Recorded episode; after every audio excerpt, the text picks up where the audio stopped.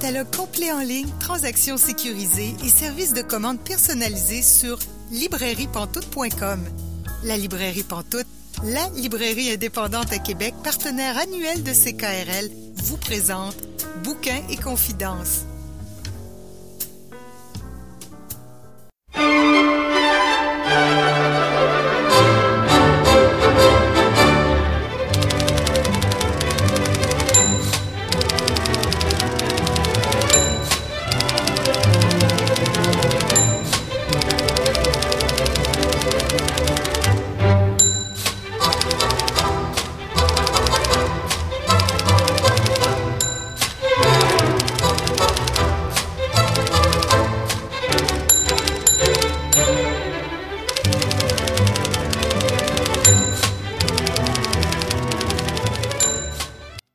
Bonjour et bienvenue à Bouquin Confidence. Julie Collin pour vous accompagner pour les 120 prochaines minutes. Bouquin Confidence, c'est votre rendez-vous littéraire sur les ondes de CKRL. Cette semaine, notre invité est Larry Tremblay. Je m'entretiens avec lui dans environ 30 minutes. On a deux chroniqueurs cette semaine, soit Émilie Roy-Brière et Gilles Chaumel. Gilles Chaumel, que vous connaissez sûrement bien si vous êtes de fidèles auditeurs, auditrices de CKRL. Ça fait vraiment longtemps que j'ai pas eu la chance de faire une chronique avec lui, donc on le retrouve un peu plus tard dans l'émission. Aussi, on va parler des correspondances d'Eastman qui ont débuté le 5 août. Euh, il n'est pas trop tard encore pour participer parce que ça se termine le 26 septembre.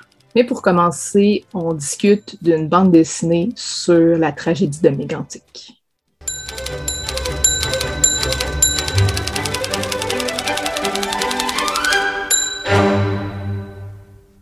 Bonjour Anne-Marie Saint-Cerny. Bonjour Julie. Bonjour Christian Kennel. Bonjour Julie. Vous avez fait paraître très récemment une bande dessinée mégantique, Un train dans la nuit chez Éco-Société. Anne-Marie, vous aviez publié un essai euh, mégantique, une tragédie annoncée. Pourquoi vous avez eu envie de faire un nouvel ouvrage sur le sujet? Bien, euh, en fait, c'était un essai, mais c'était surtout une enquête euh, journalistique et qui essentiellement se posait la question pourquoi et comment est-ce que ça, ça a pu arriver? Comme j'avais été avec les gens de Mégantic euh, depuis la tragédie, euh, je leur avais promis de trouver les réponses à, aux questions qui se posaient. Comment est-ce qu'on a pu procéder à ce qu'on appelle le deuxième deuil, c'est-à-dire le, rasage de Mégantic des bâtiments non contaminés? Donc, c'était une enquête journalistique où je devais fonctionner selon les plus hauts standards euh, journalistiques et où l'émotion, même si elle était là parce que c'était impossible de faire autrement, n'était pas vraiment admise là-dedans. Euh, et il y a des questions, des, des, des, des questions, des, des évocations qu'on peut pas faire dans un essai. Ce n'est pas la formule. Il y a trois ans, euh, j'ai publié l'essai. Donc, il y a deux ans, l'éditeur Éco-Société, qui est un éditeur remarquable, courageux et très innovateur, m'a demandé de, de refaire l'essai, mais cette fois-ci en BD. Et là, j'ai accepté avec euh, avec un grand plaisir parce que, parce que la BD, c'est magique. Euh, la BD permet de montrer euh, les émotions, de les évoquer, euh, mais aussi la BD a ceci de magique qu'on peut mettre face à face dans la même page, ce qu'on a fait, les victimes et les responsables de leur mort. Et ça, il n'y a pas un film, il n'y a pas un essai, il n'y a rien d'autre qu'une BD qui peut faire ce genre de travail on comprend que c'est Éco-Société qui a eu l'idée de faire une BD. comment vous en êtes venus à travailler ensemble tous les deux? J'avais besoin de quelqu'un de, spécial. Et j'ai cherché Christian pendant dix mois et j'avais euh, un fils à Amsterdam qui cherchait en Europe des, illustrateurs, une fille qui était intéressée à tout ce qui est manga, Asie, etc., qui cherchait de ce côté-là. Et moi, je cherchais partout et je trouvais pas la personne je savais pas ce que je cherchais. Mais ce que je cherchais, c'était d'abord quelqu'un qui était capable de reproduire les regards, euh, les visages, puis aussi qui, qui était capable d'évoquer ce que je voulais dire sans le montrer. Comme dans l'essai, je ne voulais pas qu'on parle de, du détail macabre des morts, mais je voulais que la mort soit présente parce qu'elle est là, la souffrance des gens aussi. Et donc, j'ai cherché partout. Et un jour, euh, ma nièce, qui est, qui est euh, metteur en scène et comédienne, Alex Dufresne, m'a envoyé au port de tête. Et euh, avec le concours d'un excellent libraire, euh, j'ai, euh, il m'a étalé, j'ai exprimé mes besoins, il m'a étalé plein de, de, de livres et automatiquement, je revenais toujours à ceux de Christian Kennel, si bien qu'au bout du compte, après avoir cherché à travers le monde, ben, c'est à quelques, une centaine de kilomètres de chez moi que j'ai trouvé la perle rare. Il savait évoquer avec, il y a, certaines signatures, Christian, dont les coulisses, les fameuses coulisses. Et, euh, et la première image qu'il a faite pour nous montrer ce, qu'il voyait dans sa tête, c'est la page de Cathy. Euh, c'était évident que c'était le bon choix. Et à partir de là, on a travaillé euh, d'une façon ensemble et autonome pour produire ceci. Je me sens comme un enfant là, euh, disparu. c'est drôle quand Anne-Marie parle comme ça. Euh, mais c'est simplement à me rencontrer. Euh, en fait, je suis arrivé au sondier de l'Outaouais. Puis j'ai un ami qui me dit Hey, il y, a un auteur qui te cherche, bon, vous te proposer un projet. Là, je me suis dit, ça arrive régulièrement que des gens ont des projets à me proposer, mais sérieusement, ça arrive pas si souvent que ça. quand je dis sérieusement, ça prend, ça comporte deux conditions. C'est ben, une des deux conditions, c'est avoir un éditeur ou avoir un financement. Donc, pour moi, ça, c'est une offre, sérieuse pour travailler avec quelqu'un. Euh, mais là, euh, Anne-Marie a fait ses devoirs, est arrivée avec un éditeur éco-société qui est pas, qui est pas rien non plus, qui est un excellent éditeur, a une bonne réputation, puis audacieux en même temps. Donc, ça, j'aimais beaucoup. Euh, puis, bon, c'est ça, elle est arrivée, puis elle s'est présentée à moi tout délicatement. Euh, sur la pointe des pieds parce que j'étais en train de signer des livres? Puis là, elle voulait pas me déranger. ça, c'est tout à fait Anne-Marie. Puis là, finalement, euh, quand elle m'a parlé du projet, ben, en, nommant l'éditeur, en nommant le côté aussi, euh, le, côté onirique, parce qu'elle avait vu le côté onirique qui était présent dans mon album Ludwig, qui est quand même sorti en 2013. Euh, il y avait quelque chose là, en même temps que l'équipe qui a travaillé sur le suicide avec moi pour vous aider détruire la beauté du monde. Il y avait, il y avait une recherche de mon onirisme. Donc, qui dit onirisme dit euh, représentation euh, allégorique euh, de certaines choses qui sont pas montrables, en fait, qui sont pas nécessaires de montrer, qui peuvent davantage aller sur le côté de l'évocation. Puis là, je me suis dit, OK.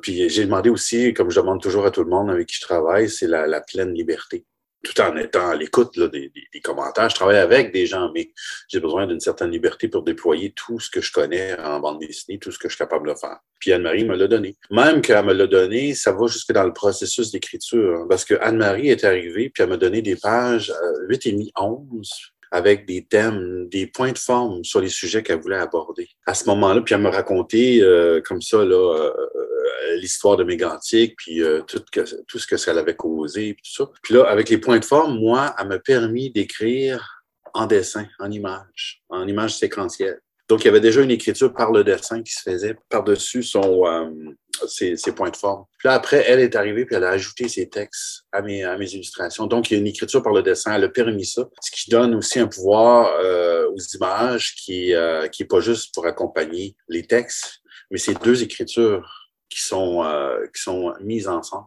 Vous savez, quand on, quand on tombe sur un, artiste comme Christian Kennel, euh, et ça, ça me, ça me terrorisait un peu, euh, un peu beaucoup, et quand on, trouve un artiste comme lui, on peut pas le brimer parce qu'on tue, on tue dans l'œuf ce qu'on est venu chercher. Donc, c'était indispensable que, que je le laisse faire. De plus, c'était ma première BD, c'était la première scénarisation parce que les pages 8 et demi 11, en fait, elles étaient le livre que je, que j'étalais dans le salon pour voir comme un montage de film si tout ça se tenait. Euh, Mégantic est, est, une histoire extrêmement touffue, extrêmement compliquée avec des bouts de ficelle qui sortent de partout. C'était extrêmement difficile de choisir les éléments qui devaient aller là-dedans. Donc, effectivement, je l'ai vu de, comme un film avec un montage et ça lui permettait de faire des coups de théâtre quand on tourne la page, euh, etc et pour m'assurer que tout ça coule et qu'on arrive à, à, sortir les éléments clés de cette sorte. Et c'était, euh, j'ai appris en le faisant, j'ai construit l'avion en le faisant, mais, euh, mais finalement, euh, ça a même bien fonctionné. Anne-Marie vient de mettre le doigt sur quelque chose d'intéressant. Quand que je parle, qu'elle me permet de déployer toutes mes connaissances au niveau de ce que je suis capable de faire, Anne-Marie mentionne le, le, système de pages à tourner, parce que la bande dessinée, c'est un système de pages à tourner comme le livre. Mais en fait, ce qu'il n'y a pas dans la littérature ni dans aucune autre forme d'art, c'est que dans le système de page de tournée, il y a le surgissement dans la bande dessinée. Donc, il y a l'image qui apparaît, qu'on peut jouer avec ça. J'ai joué avec ça à la séquence du choc, justement, à l'explosion. Puis c'est le fait que Anne-Marie m'ait permis d'écrire le récit en image m'a permis de créer ça aussi. Il fallait aller à l'essentiel. C'est une BD. Je ramène 90 000 mots à quoi, 1500 mots et, il y a la puissance inouïe de l'image, mais reste, faut aller vraiment à l'essentiel. Et l'essentiel, c'était cette confrontation entre les, les personnes qui ont été victimes, c'est-à-dire les, véritables, les véritables personnes au cœur de cette histoire-là, et ceux qui ont fait ça. Euh, et donc, oui, je suis allée de façon chronologique, d'une certaine façon, bien qu'on a, euh, comme vous le savez, un prologue et une fin qui n'ont rien à voir avec Mégantic parce que ça, c'est l'autre aspect de l'histoire dont on pourra reparler, euh, l'aspect universel de Mégantic. Mais oui, il faut y aller. Euh, j'avais choisi cette formule-là aussi dans l'essai parce que c'était trop compliqué d'essayer de... Je voulais pas faire non authentique. Euh, d'essayer de faire des, des, des, des, euh, des systèmes de scénarisation compliqués et tout. Euh, L'histoire par elle-même, elle doit rester simple, donc une chronologie à suivre. Et je pense que, que c'était la meilleure façon de, de, de rendre à l'os, de, de, se rendre à l'os de l'essentiel. C'est pas une place où on fait de l'art, de l'art artistique pour être reconnu. C'est une place où on était au service de l'histoire. Et ça se reflétait aussi dans mes textes parce que je, je suis allée mot par mot, euh, virgule par virgule. C'est du ciselage fin euh, pour que chaque lettre qui est posée là ait une signification et un, et un effet. Elle a, elle a, vraiment, vraiment relevé un défi important au niveau de, de la narration parce qu'il y, y a tellement, mais tellement d'informations qui viennent de tellement d'endroits. Il y a tellement de choses à dire que c'est difficile de tout ramener ça, de concentrer ça pour qu'il y ait un, un, fil conducteur tout au long de l'histoire, que le lecteur soit pas perdu. À un moment donné, il y avait plusieurs narrateurs, puis là, elle a ramené ça à, avec David Murray, là, ils ont vraiment travaillé fort là-dessus à ramener ça à quelques narrateurs, tout simplement, quelques niveaux de narration. Je voudrais dire pourquoi il y avait tant de narrateurs. J'écris depuis toute ma vie, donc je comprends, je sais comment écrire pour que ça, la narration, je peux comprendre ça. Et pourtant, il y avait trop de narrateurs dans mon histoire et euh, ça m'a pris beaucoup de temps de comprendre pourquoi. Ce sont des personnages génériques, mais ces personnages-là sont basés sur de véritables personnes dont je connais les familles. Je connais les familles de très proches, j'ai vécu avec, avec elles des moments qui se racontent même pas j'étais pas capable de laisser les victimes, j'étais pas capable de les abandonner. Et ça m'a pris, euh, c'est juste vers la fin que j'ai réduit à un personnage de grand-mère et à la petite fille qui sont les narrateurs principaux. Mais c'est comme si je laissais sur, la sur la plage abandonnée les autres. Et euh, parce qu'il faut pas oublier que comme j'ai vécu ça, je suis moi-même dans le choc. J'ai pour la première fois eu du mal à avoir une distance avec cette histoire. Donc j'ai des défauts de la personne qui est prise à l'intérieur de sa propre histoire. Oui, ça m'a posé un défi supplémentaire et je me suis débattue comme un diable dans l'eau bénite pour essayer de comprendre c'était quoi mon problème. Euh, moi qui étais si habile à écrire n'importe quoi. Euh, et donc, mais en même temps, je suppose que, ben, je suppose, j'espère, je sais pas. Vous pourrez me dire si, euh, si peut-être cette émotion-là que j'avais quand même moi-même est passée dans, le récit. Mais une chose est certaine, quand je recevais les images de Christian, il y en a certaines, j'avais un choc moi-même parce que je me disais, ah! Et ça, c'était vrai, entre autres, pour les images, les quatre, les trois pages de, des carrés des carrés que je ne veux pas dévoiler, mais euh, que je pense que vous savez euh, à quoi je fais allusion. Et aussi pour moi, la dernière page qui était extrêmement importante parce que je voulais laisser sur une note d'espoir et quand j'avais décrit exactement à, Christian ce que je voulais, mais il a fait, il a fait ça exactement, mais un peu différent. Mais ce, cette différence-là m'a fait un choc parce qu'il avait saisi ce que j'essayais de dire, c'était l'espoir, alors que moi, ce que je lui décrivais, c'était que des morts qui jonchaient la plage. Cette image-là m'a hantée moi-même. Donc, euh, c'est vraiment un travail, c'est même pas un travail d'équipe, je pense que c'est un travail de fusion où on est rentré dans la tête et parfois les étoiles s'alignent ensemble, puis je pense que c'est un cas. Anne-Marie vient de parler de l'attachement euh, aux personnes, euh, donc aux personnages, entre guillemets, du livre moi, mon attachement, il est différent. Il était très différent. Il était comme euh, tous les Québécois, en fait, euh, avec une certaine euh, distance, un souvenir aussi de, de, de l'événement, mais aussi une certaine distance avec le temps. Là, il y a eu un rapprochement qui s'est créé, puis Anne-Marie a mis des visages pour moi sur les personnes qui ont vécu ça.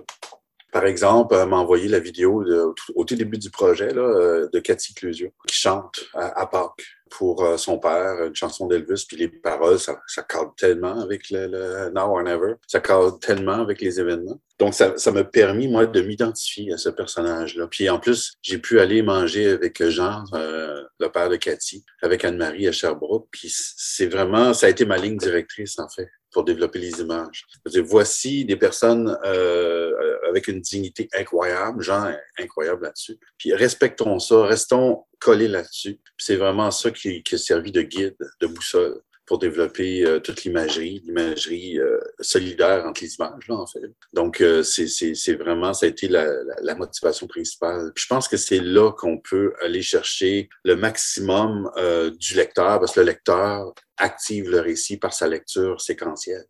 Comment vous avez fait pour vous documenter, Christian, pour les images, justement, parce que vous étiez moins sur le terrain que Anne-Marie, on s'entend. Donc, comment vous avez fait pour vous documenter? Parce que oui, on comprend que il y a une évocation, il y a, une histoire et tout ça, mais il y a quand même des faits aussi. Comment vous avez fait? Ben, euh, Anne-Marie m'a invité à deux reprises à aller à Mégantic. Puis, euh, je, l'ai déjà mentionné plusieurs fois. À Mégantic, j'ai ressenti un poids euh, un poids important, ce qui a aussi aidé à transmettre une certaine forme d'image. Euh, un poids, comme j'ai ressenti à Berlin, en fait, on, à Berlin, c'est une autre échelle, là, c'est la Deuxième Guerre mondiale, mais il y a quand même un poids historique. Mais le même poids euh, est, à, est à Mégantic. Euh, Anne-Marie a accumulé énormément de matériel.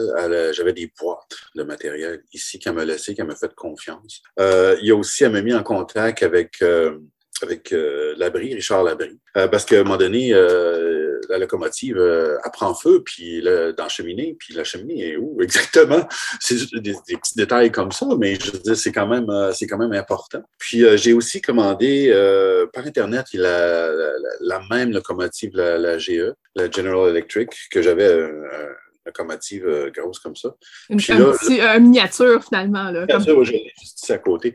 Puis, euh, en fait, euh, c'est une, euh, une locomotive qui m'a permis vraiment de, de, de la, la, la, faire des vues aériennes de la locomotive, faire n'importe quoi qu'on n'a pas nécessairement en photographie. J'ai trouvé des photos de la, locomotive, précisément la 57, qui d'ailleurs a survécu, euh, je veux dire, survécu, euh, est demeuré intacte suite à cet événement-là, parce que la locomotive, elle, elle n'a pas déraillé, elle a continué son chemin, parce que les wagons, eux, ont déraillé.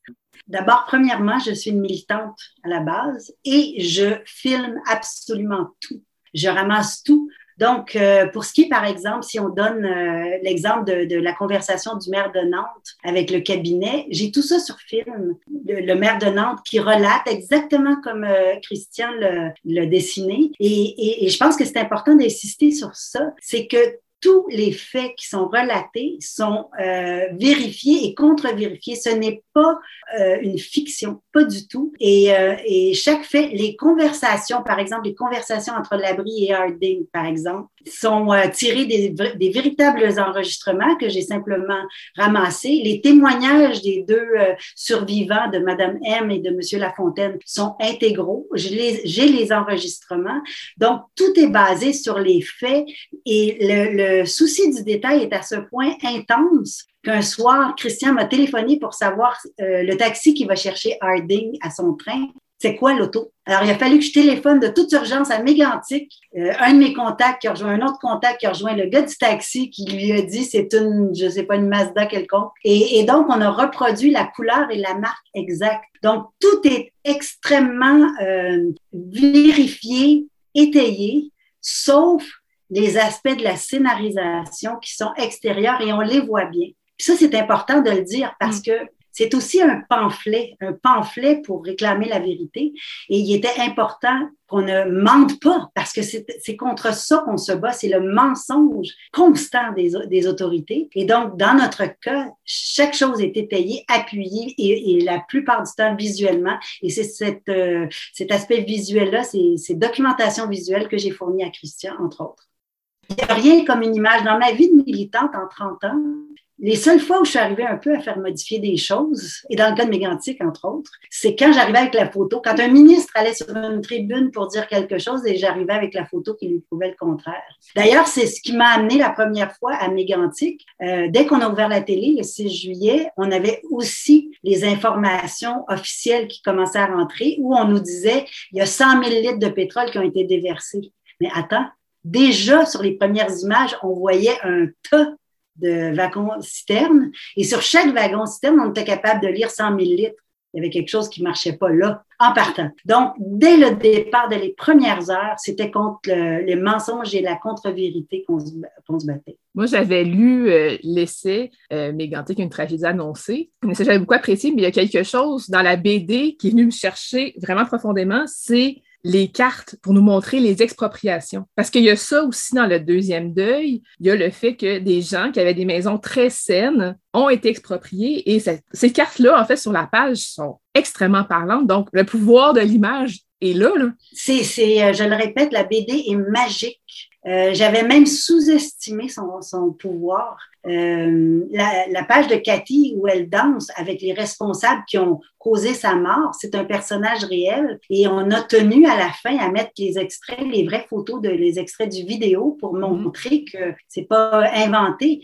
Et la, la, la BD, euh, je vous le dis, euh, je suis étonnée, éblouie par la puissance que ça donne d'émotion, mais aussi comment ça apporte à la vérité. Et pourtant, ce qui est, ce qui est incroyable, c'est qu'à la base, c'est basé sur une illustration. Et Christian est pas le, le, le BDiste le plus hyper réaliste qu'on connaisse, au contraire. Et pourtant, la vérité qu'il impose à travers ces images, je pensais pas qu'on pouvait arriver à ça. Et c'est ça qui fait le qui fait la force, je pense, de, de toute cette aventure-là. Je pense que la, carte euh, dont tu parles, justement, il était présent, je pense, dans l'essai, si ma mémoire est bonne. Al Green avait, avait travaillé là-dessus. Puis l'effet, l'idée de la bande dessinée, c'est que là, on peut la montrer en séquence de trois. Voici avant, voici l'explosion, voici les expropriations, voici l'indécence, en fait. Mais juste l'image comme telle. Même chose avec l'image des ministres, le Baird et Garneau, avec la feuille d'érable qui coule, puis c'est la feuille d'érable, c'est du sang sur euh, les gens qui portent le cercueil. Je ne veux pas aller trop loin là-dedans, mais je pense que celle-là montrait la responsabilité directement par une lecture qui est dans le fond totémique. Là, on part du haut puis on descend en bas. Pour moi, c'était montrer cette puissance-là sans jamais atteindre encore une fois la dignité. C'était la ligne directrice, comme je mentionnais. Cette image-là résume euh, probablement une centaine de pages de mon livre. Et pourtant, elle est encore un million de fois plus puissante que les 100 pages de mon livre où j'ai toutes les références pour appuyer ça, mais cette image-là vaut mille mots. Je pense que ce qui aide aussi d'une certaine façon, euh, c'est euh, le travail devait être fait au départ de faire l'essai, la recherche et l'enquête. Ça, ça appuie. Mais à partir de là, euh, ce qu'il a réussi avec cette image-là, c'est l'effet que je voulais que je voulais donner. C'est l'effet que j'ai que j'ai eu quand moi j'ai fait l'enquête et que j'ai dit zut, c'est ça qui s'est passé. Ce sont ces trois bonhommes-là qui sont responsables de ce désastre effrayant et je, rends hommage encore là à, Christian qui a su synthétiser la responsabilité, ça c'est un concept en soi, la responsabilité de ceux qui, euh, qui ont, qui ont euh, laissé faire la tragédie, il le fait en une seule image. Mais sans les, euh, sans les 100 mots, justement, d'Anne-Marie documentés, appuyés sur quelque chose d'une base solide, un socle solide, cette image-là, elle vaut rien. C'est ça l'affaire. C'est le complément des deux qui vient faire voici les ministres Garneau, dans ta face. Voici, c'est ça, comme Anne-Marie disait tantôt.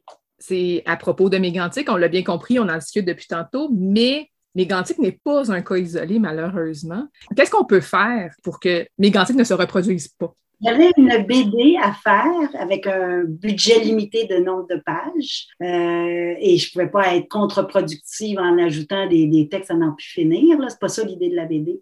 Et c'est là que je suis arrivée avec les quatre étapes de comment ils font les prédateurs et euh, les autorités serviles de l'État pour que ces tragédies-là se poursuivent. Et à mon grand étonnement, ça s'applique évidemment à Mégantic, mais ça s'applique en Russie, ça s'applique à Bhopal, ça s'applique à tout ce que j'ai vu dans ma vie. Ici au Québec et ailleurs dans le monde, ce sont quatre étapes hyper simples par lesquelles ils procèdent tous d'abord des prédateurs qui font main basse euh, avec toutes sortes d'aides gouvernementales sur un, un atout qui peut leur être utile. Ensuite, ils enlèvent tout ce qui est euh, superflu et inutile, c'est-à-dire essentiellement la sécurité, l'environnement, euh, etc.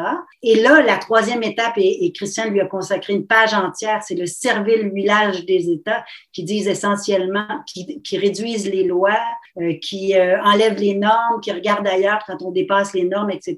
Ça vaut pour toutes les minières que j'ai étudiées au Québec, par exemple, et qui disent essentiellement aux prédateurs, mais par ici, messieurs, est-ce que je peux faire quelque chose de plus pour vous? Et enfin, lorsqu'il arrive un accident, la fabrication des boucs émissaires, ce que j'ai vécu pendant quatre mois au procès des trois gars, dont Richard Labry et Tom Harding. Et c'est extrêmement simple. C'est toujours la même chose, que ce soit Bhopal, que ce soit le pont de Gênes. C'est toujours la même manière de procéder. Et, et là, je me suis dit, à la j'étais à la fois découragée et ravie, d'une certaine façon, d'avoir synthétisé ça. Découragée parce que je me suis dit, c'est tellement simple. Comment ça se fait qu'en 30 ans, j'ai jamais vu comment ça procédait? J'étais à Mégantic quand ils ont rasé les bâtiments et j'ai rien vu comment ça se faisait. Euh, donc, j'étais découragée que ça soit aussi simple que ça. Et en même temps, c'est une des choses dont je suis fière, c'est de dire, ben voici, je, je vous fournis le dépliant à tous mes amis qui luttent pour un monde meilleur. Euh, voici comment c'est. C'est comme une sorte de petit livre rouge de Mao ou, euh, le, comment faire la recette. Alors, quand vous voyez la première étape, sachez que les trois autres suivent. Et arrêtez de, alors chercher d'avance pour prévenir ça. Et, et d'une certaine façon, je pense que c'est une chose dont je suis le plus fière parce que ça, au moins, c'est utile. Je suis capable d'aller rencontrer les gens après qu'ils se battent contre un projet minier ou contre euh, ou quoi que ce soit et de dire, regardez, c'est simple. On va faire quatre posters ici, on va vous le montrer. Puis quand ça commence, là, vous, allez pouvoir dire aux promoteurs et au gouvernement, euh, on sait où on s'en va on sait où vous en allez, puis ça va pas arriver. Alors ça, je pense que c'est aussi pour moi dans ma vie de militante, c'est vraiment très important parce que il me semble qu'on a avancé un petit peu. Merci beaucoup, Anne-Marie Saint-Cerny et Christian Kennel, de nous avoir parlé de Mégantic, un train dans la nuit qui est paru chez Éco-Société. Merci pour l'invitation. Merci beaucoup, Julie.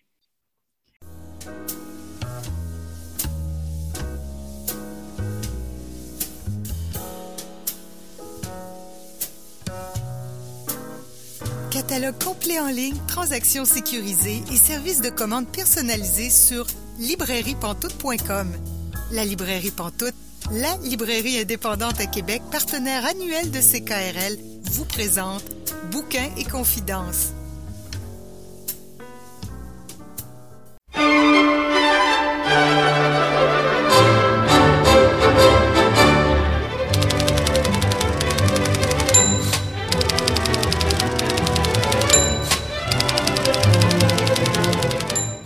Vous êtes bien à Bouquin Confidence, Julie Collin au micro. Et là, je rejoins notre invité de la semaine, Larry Tremblay. Bonjour, Larry. Bonjour, Julie. Vous avez publié vraiment beaucoup de livres dans toutes sortes de domaines. Hein. Vous avez publié autant du théâtre, du roman, du récit, de la poésie, de l'essai, du livre jeunesse. En tout cas, vraiment, c'est très foisonnant. On n'aura pas la chance de parler tout en à peu près une demi-heure, c'est assez évident, mais on va quand même essayer de, faire un, grand tour, ne serait-ce que pour donner envie à vous, auditrices, auditeurs, de découvrir l'œuvre en entier par la suite. Au niveau roman, ça commence avec le, le Mangeur de bicyclette en 2002. Qu'est-ce qui vous a amené à écrire ce premier roman? Et Julie, c'est une question qui me fait remonter assez loin dans le temps. Euh, c'était mon premier roman. À l'époque, euh, j'étais très occupé comme acteur, metteur en scène et surtout professeur de théâtre et j'avais très peu de temps pour écrire et je ne le faisais que l'été. Et un de mes plus grands désirs comme écrivain, c'était d'écrire des romans. Mais le temps me manquait et j'écrivais beaucoup de pièces de théâtre l'été parce que trop occupé durant euh, l'année. Alors, ça m'a pris 12 étés, Julie, pour écrire mon premier roman. Et qu'est-ce qui m'y a amené? Ben, je pense que ça vient de mon enfance. J'ai toujours voulu écrire des romans. Et quand j'étais, j'avais 9 ans, 8 ans, j'écrivais des petites histoires, comme ça, avec un, crayon au plomb.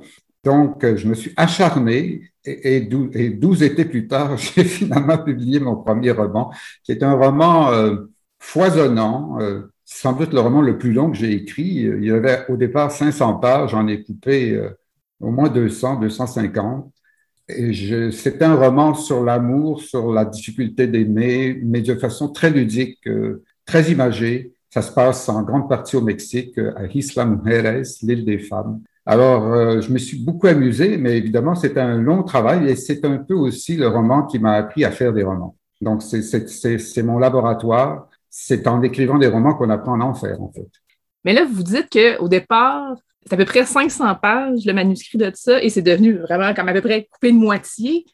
Oui, là maintenant, à peu près 250 pages, 300, ça dépend des éditions. J'ai toujours dit que j'étais un sculpteur, je sculptais mes, phrases, et en même temps, j'ai toujours dit, à, surtout à mes metteurs en scène, que je ne suis pas un auteur fétichiste, c'est-à-dire que je peux couper des répliques, des scènes entières si on me demande. Ça vient du théâtre. Au théâtre, ce qui est important, c'est que le spectacle soit bon. Donc, le spectacle, c'est pas juste le texte, c'est tout l'ensemble des systèmes de signes, donc l'éclairage, évidemment le jeu des acteurs, la mise en scène, et le texte en fait partie.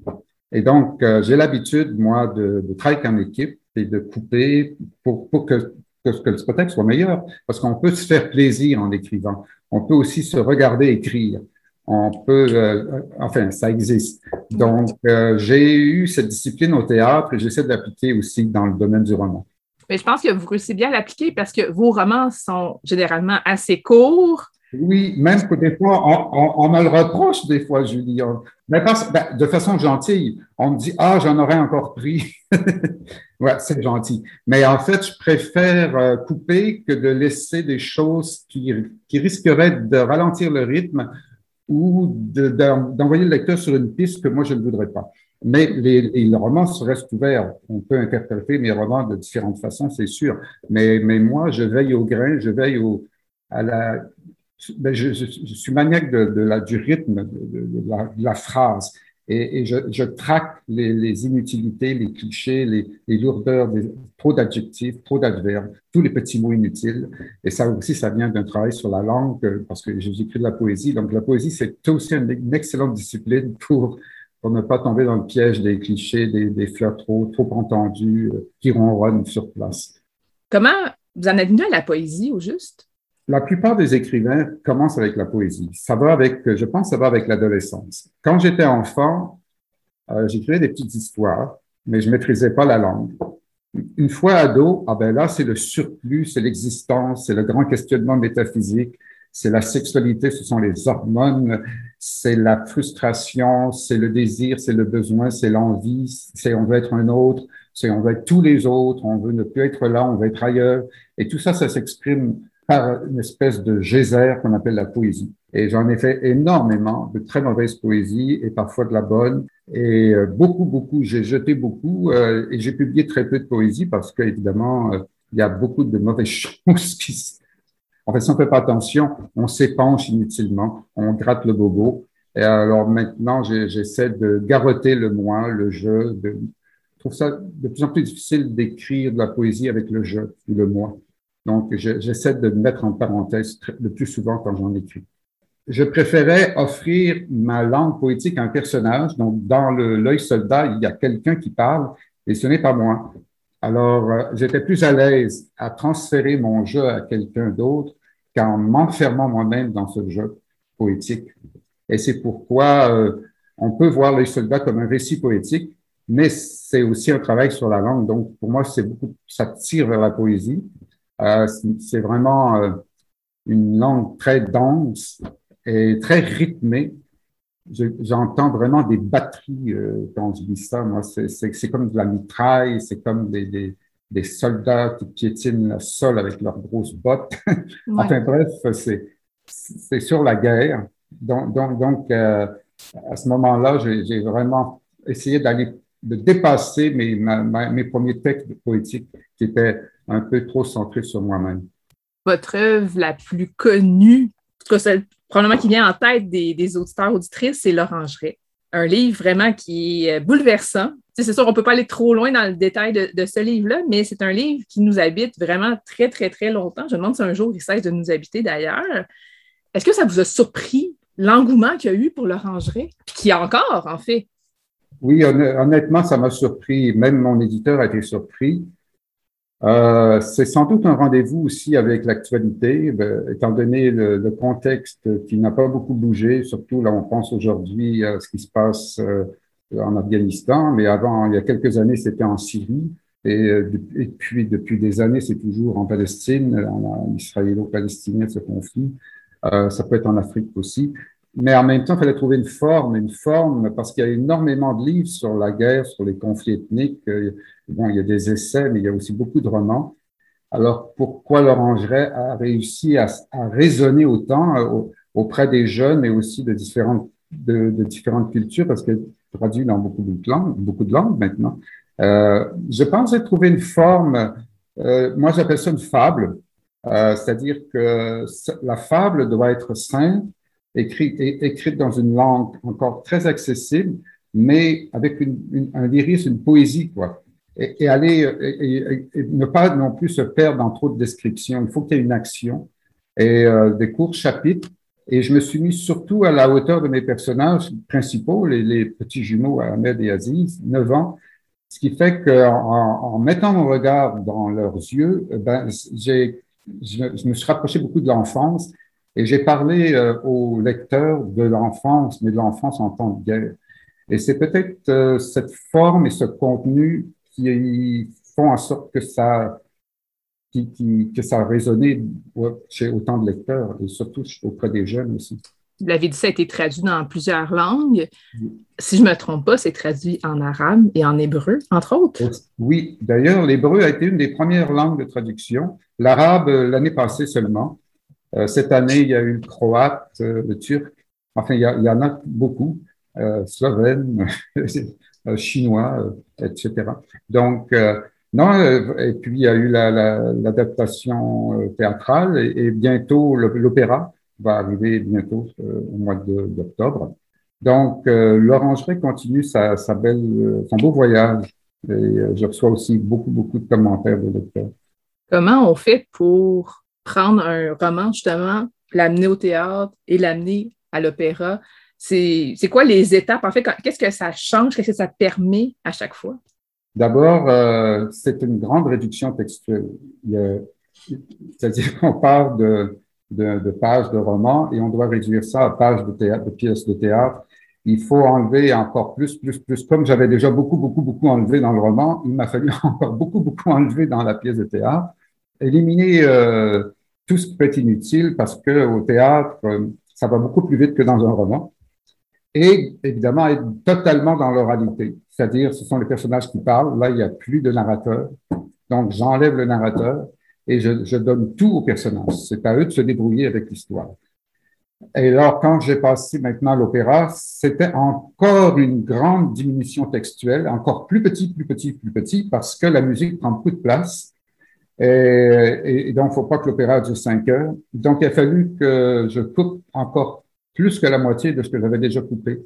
Euh, C'est-à-dire plus. Donc, le, le, le livret d'opéra est peut-être deux à trois fois plus petit que la pièce de théâtre. Wow! Ah, donc, c'est encore de plus difficile parce que, et là, il me reste peut-être d'en faire un poème qui va durer une page. ouais, c'est peut-être la prochaine étape de réduction parce que oui, déjà, voilà. le roman, c'est à peu près 160 pages. Si on lisait tout la, le roman, elle, elle, le roman pourrait durer 4, 4 heures, peut-être 3-4 heures, mais la pièce de théâtre durait euh, moins de 2 heures.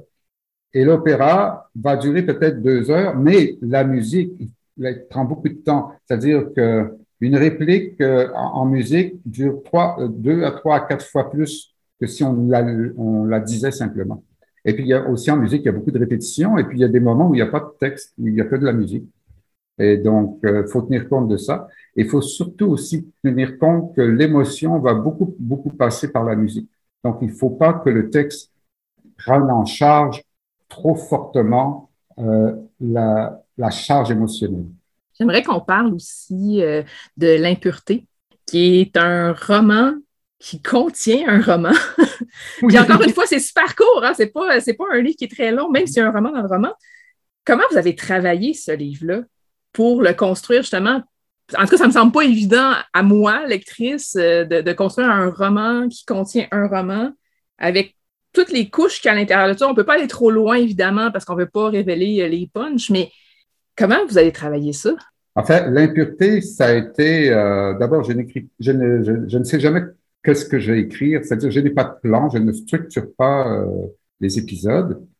Alors, je commence et j'ai deux grands mouvements dans mon écriture. J'ai la quête et suivi de l'enquête. Donc, la quête, c'est un moment où je laisse sortir les images, les, les personnages. Enfin, souvent, je vais avoir un ou deux personnages euh, qui vont apparaître euh, et sans connaître les autres.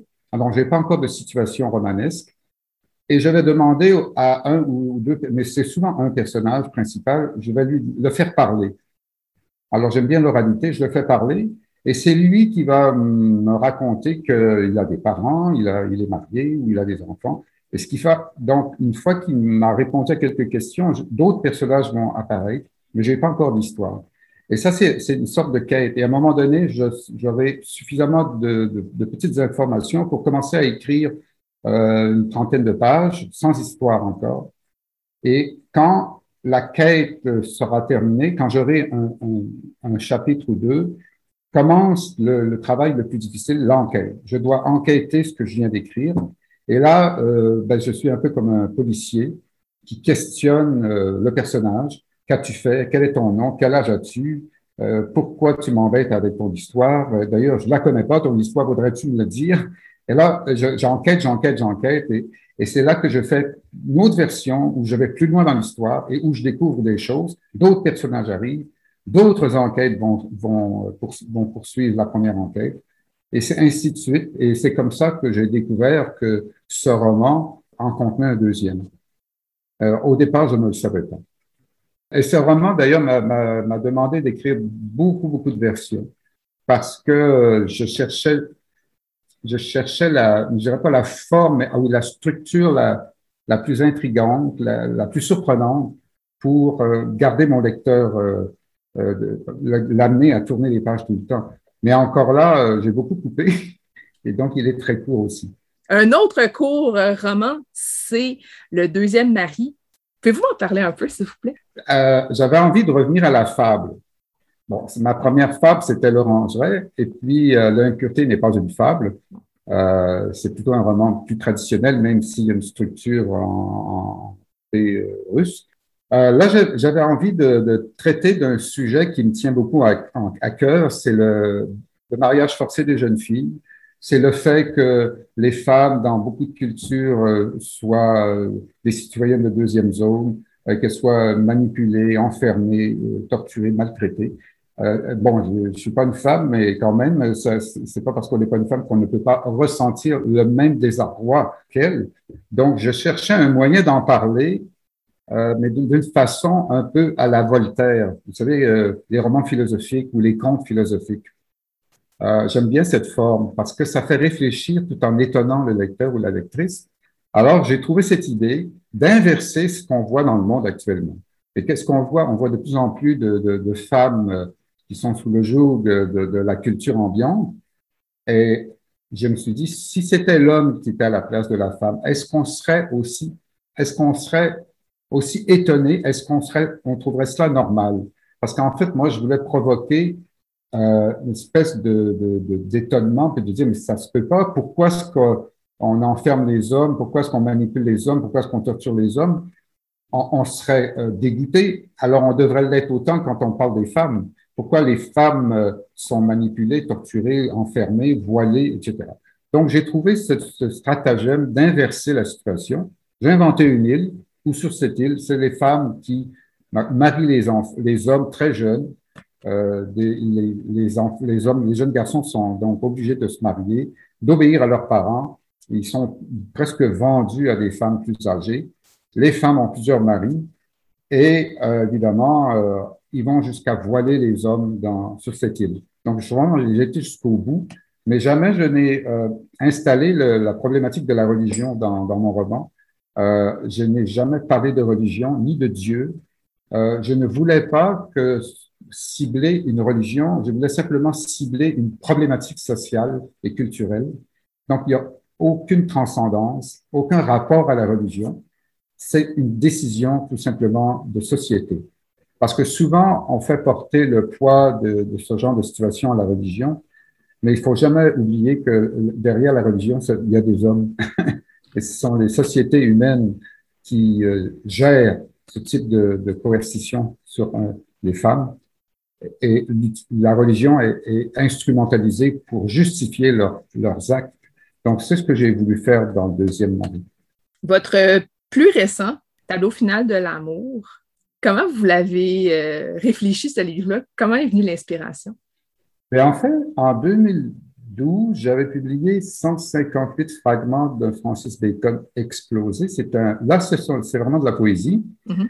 et je suis un, je suis un fan de l'œuvre de, Francis Bacon, le, peintre, depuis très très longtemps. Et même son œuvre m'a inspiré comme metteur en scène quand, quand à l'époque je faisais de la mise en scène. Et donc j'avais écrit ce, ce recueil de, poèmes autour de l'œuvre en, imaginant qu'un de ces tableaux, en fait, c'est tout le tableau euh, que j'avais en tête, un tableau imaginaire de Francis Bacon, je l'ai fait exploser dans ma tête, puis pour chaque fragment du, du tableau explosé, j'ai écrit un poème, d'où le titre.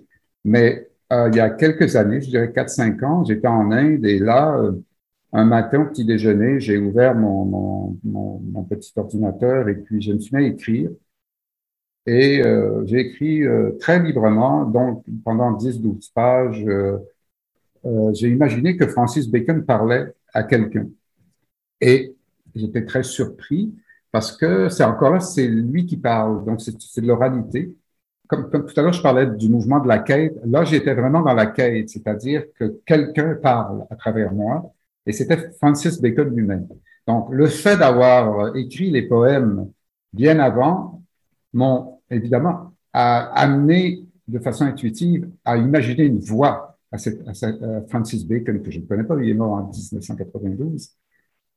Et euh, ben voilà, j'ai écrit ce, petit paquet de feuilles, mais j'avais d'autres, j'étais sur d'autres projets littéraires. J'ai pas oublié, mais j'ai rangé ça quelque part.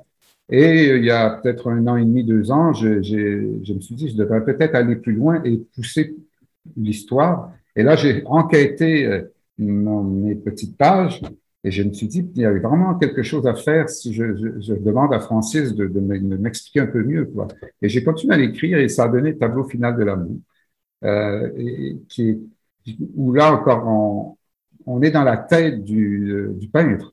Il s'adresse à son modèle qui est un homme, George Dyer, et je me suis donc inspiré de quelques épisodes qui sont réels de la vie de Francis Bacon, je me suis inspiré énormément de son œuvre et le reste, je l'ai imaginé. Donc, je pourrais dire que à 85%, c'est de l'imagination, mais qu'il y a plus grand, quelques épisodes sont vraiment arrivés à Francis Bacon. Donc, c'est pas totalement, ce n'est pas du tout, je veux dire, un roman biographique, mais vraiment un roman, roman, une fiction inspirée librement et largement de, Francis Bacon, de son œuvre et un peu moins de sa vie, finalement. Mais ça pourrait être crédible. Oui, j'ai reçu euh, déjà pas mal de, commentaires de lecteurs, de libraires, beaucoup. Et euh, oui, les gens m'écrivent qu'on on pense que c'est vraiment lui, mais faites attention, ce n'est pas lui, c'est un personnage. Mais euh, tant mieux s'il le croit, ça veut dire que j'ai donné une couleur à sa voix, un rythme à ses phrases, qui fait que le lecteur est emporté par sa lecture et y adhère. Et ça, c'est vraiment important quand on lit un roman, c'est d'avoir une forme d'adhésion, de crédibilité. Imaginez si moi, je voulais faire parler euh, Pablo Picasso, et pour qu'on y croit, c'est très difficile de faire parler une personne très célèbre et, qu'on y croit. Euh, surtout que Francis Bacon parlait anglais, moi je le fais parler en français, donc c'était encore là un autre défi. Et peut-être que ce roman sera traduit en anglais. Alors là, je ne sais pas qu'est-ce que ça va donner pour un anglophone, mais pour un francophone, euh, avec tout ce que j'ai reçu comme commentaire, j'ai l'impression qu'il y a une forme d'adhésion et qu'on y croit. Et j'en suis ravi. Comment vous avez vécu l'écriture de ce livre-là? D'abord, je n'avais pas le choix d'aller dans la violence parce que l'œuvre de Francis Bacon est violente. Alors, si j'avais pris Manet, Renoir, euh, évidemment, j'aurais écrit euh, autre chose et la voix aurait été autre chose. Mais l'œuvre c'est une œuvre radicale, celle de Francis, une des plus radicales du XXe siècle, euh, qui euh, exprime les deux guerres mondiales. Qui revient beaucoup chez Francis Bacon, c'est que c'est une époque de viande, la viande humaine, c'est-à-dire il y a tellement eu de guerres, tellement eu de cadavres, et ça continue, que lui a décidé d'exprimer cette époque à travers le corps. Et donc, j'avais pas le choix d'aller là aussi. Et il y a aussi toute la question de la sexualité et, de la jouissance et de la souffrance. Quand j'ai écrit l'orangerie, je me suis focusé sur le cœur parce que j'écris aussi à partir de, de parties de mon corps. Alors, je, vraiment, je fais, je mets toute ma concentration sur euh, un endroit de mon corps. L'orangerie, il n'y a aucune expression de sexualité. C'est vraiment le cœur, le cœur, le cœur. Alors, quand j'ai écrit le tableau final de l'amour, je me suis complètement focusé sur le, sexe. Alors, ça a vraiment descendu en bas. euh, et, et c'était une sexualité euh, violente, brutale, mais qui, au fil du roman, se transforme. C'est-à-dire que le, désir de, de, fusion avec l'être aimé, et qui devient aussi l'être torturé, l'être haï, l'être détesté, plus tard se transforme en amour. D'où le titre. J'ai ajouté le mot amour dans le titre parce qu'au départ, ça aurait pu être tableau final du désir. Et puis j'ai finalement euh, biffé et puis j'ai mis amour parce que j'ai fait évoluer le personnage. Et donc de, de, de, cette violence, on va vers autre chose. On va vers ce que j'ai appelé à la fin du roman euh, la bienveillance ou la compassion. Alors je ne dis pas que, ce que c'est ce que Francis Bacon lui-même a fait, mais c'est ce que mon personnage va faire dans le roman. C'est ce que moi j'ai décidé qu'il allait faire. Je vous amène complètement ailleurs, complètement, complètement, avec même pas vrai, qui s'adresse. Ben oui, mais ça fait partie de votre rêve, qui s'adresse à la jeunesse. Mais tu sais, la jeunesse, on peut être jeune de cœur très, très, très longtemps, on s'entend. C'est votre premier livre jeunesse qu'est-ce qui vous amène à écrire un livre jeunesse, puis qui est super positif, en fait? Il n'y a, rien de dramatique dans ce livre-là, contrairement à vos romans de façon générale. Puis, euh, vos pièces de théâtre, c'est pas joyeux nécessairement non plus. Qu'est-ce qui vous a amené à écrire ça? C'est complètement différent. Vous avez raison, Julie. Il n'y a aucun drame dans Même pas vrai. Il y a, il y a non, c'est le, euh, pendant l'été, euh, le petit Marco, il, était dans ma tête, puis il parlait, il parlait, puis j'avais écrit juste deux, trois, quatre pages, puis il continuait à me parler. J'ai dit, Marco, tu vas, tu vas, arrête de me parler. J'ai dit, OK. Puis là, j'ai décidé de, de, de l'écrire. Puis, je pensais que j'allais écrire trois pages, quatre pages. Mais non, j'ai continué, j'écrivais, j'écrivais, j'écrivais. Et en l'espace de quelques semaines, j'ai écrit plein de textes. Et c'est toujours Marco qui parlait, qui parlait avec son amie euh, Gina, avec sa maman, avec son papa, avec sa maîtresse d'école. Et c'était pas une histoire, c'était juste des petits dialogues, des, petites choses qui se passent dans la vie d'un petit garçon de, de 6-7 ans, 8 euh, ans.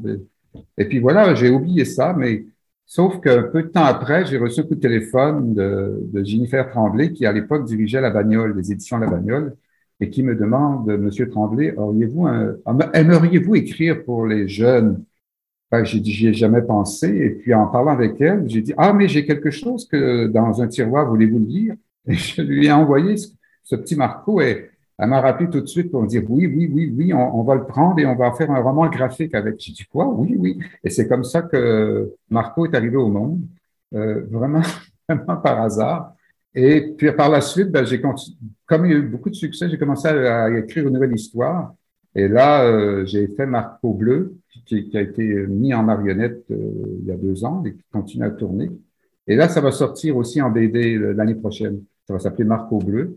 Et entre-temps, ben, j'ai écrit une BD pour euh, les ados, euh, euh, Le garçon visage disparu, qui était aussi une pièce de théâtre. Et je me suis aperçu que ça pouvait être une BD pour les ados. Donc ça, c'est sorti cette année en Belgique et l'année passée au Québec. Mhm. Alors voilà, donc maintenant, je m'intéresse de plus en plus à la littérature jeunesse.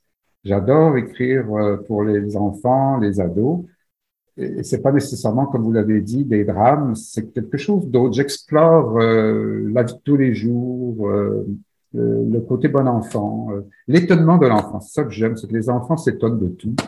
Ils ont des imaginaires incroyables et je m'y plais beaucoup. Donc là, je continue, ben je, je, je, donne de l'espace à cette façon d'écrire maintenant de plus en plus. Les illustrations sont de Guillaume Perrault, dans Même pas vrai. Oui, c'est, oui, on sait bien, oui, ça c'est bien, parce que c'est, en fait, j'ai cherché avec Jennifer quelqu'un et j'ai trouvé que l'univers de Guillaume pouvait très bien marcher avec euh, le petit Marco et Gina et sa famille et tout ça. Est-ce que vous avez collaboré ensemble pour vraiment que les illustrations euh, avec le ah, texte, tout ça, est-ce que vous avez travaillé ensemble? Parce que ça arrive des fois que dans des projets jeunesse comme ça, l'auteur ne discute pas du tout avec l'illustrateur. Oui, ça peut arriver, oui. Mais moi, je, je, je, je, veux toujours collaborer. Avec Guillaume, ça s'est super bien passé, super bien passé, pardon, parce que euh, ces personnages m'ont tout de suite plu.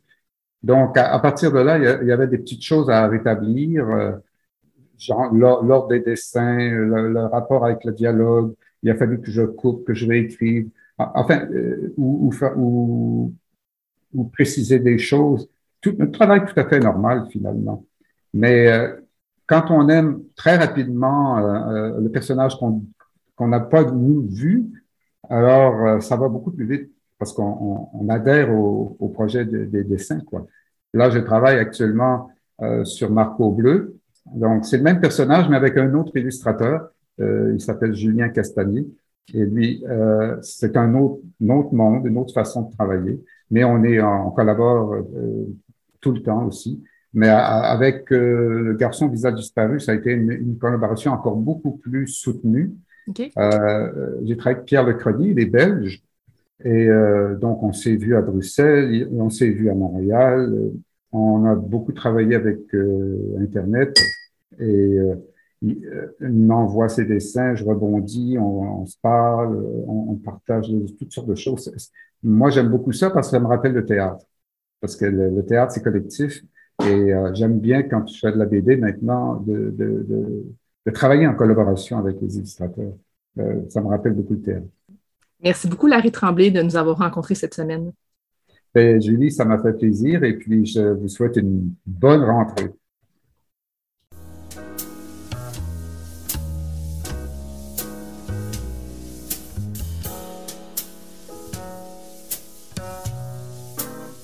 Catalogue complet en ligne, transactions sécurisées et services de commande personnalisés sur librairiepantoute.com. La librairie Pantoute la librairie indépendante à Québec, partenaire annuel de CKRL, vous présente Bouquins et confidences.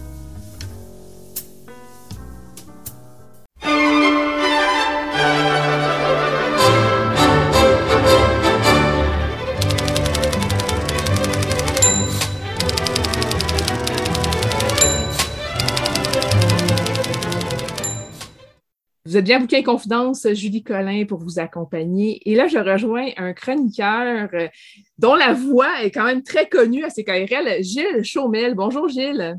Comment ça va? Ben, ça va bien, toi?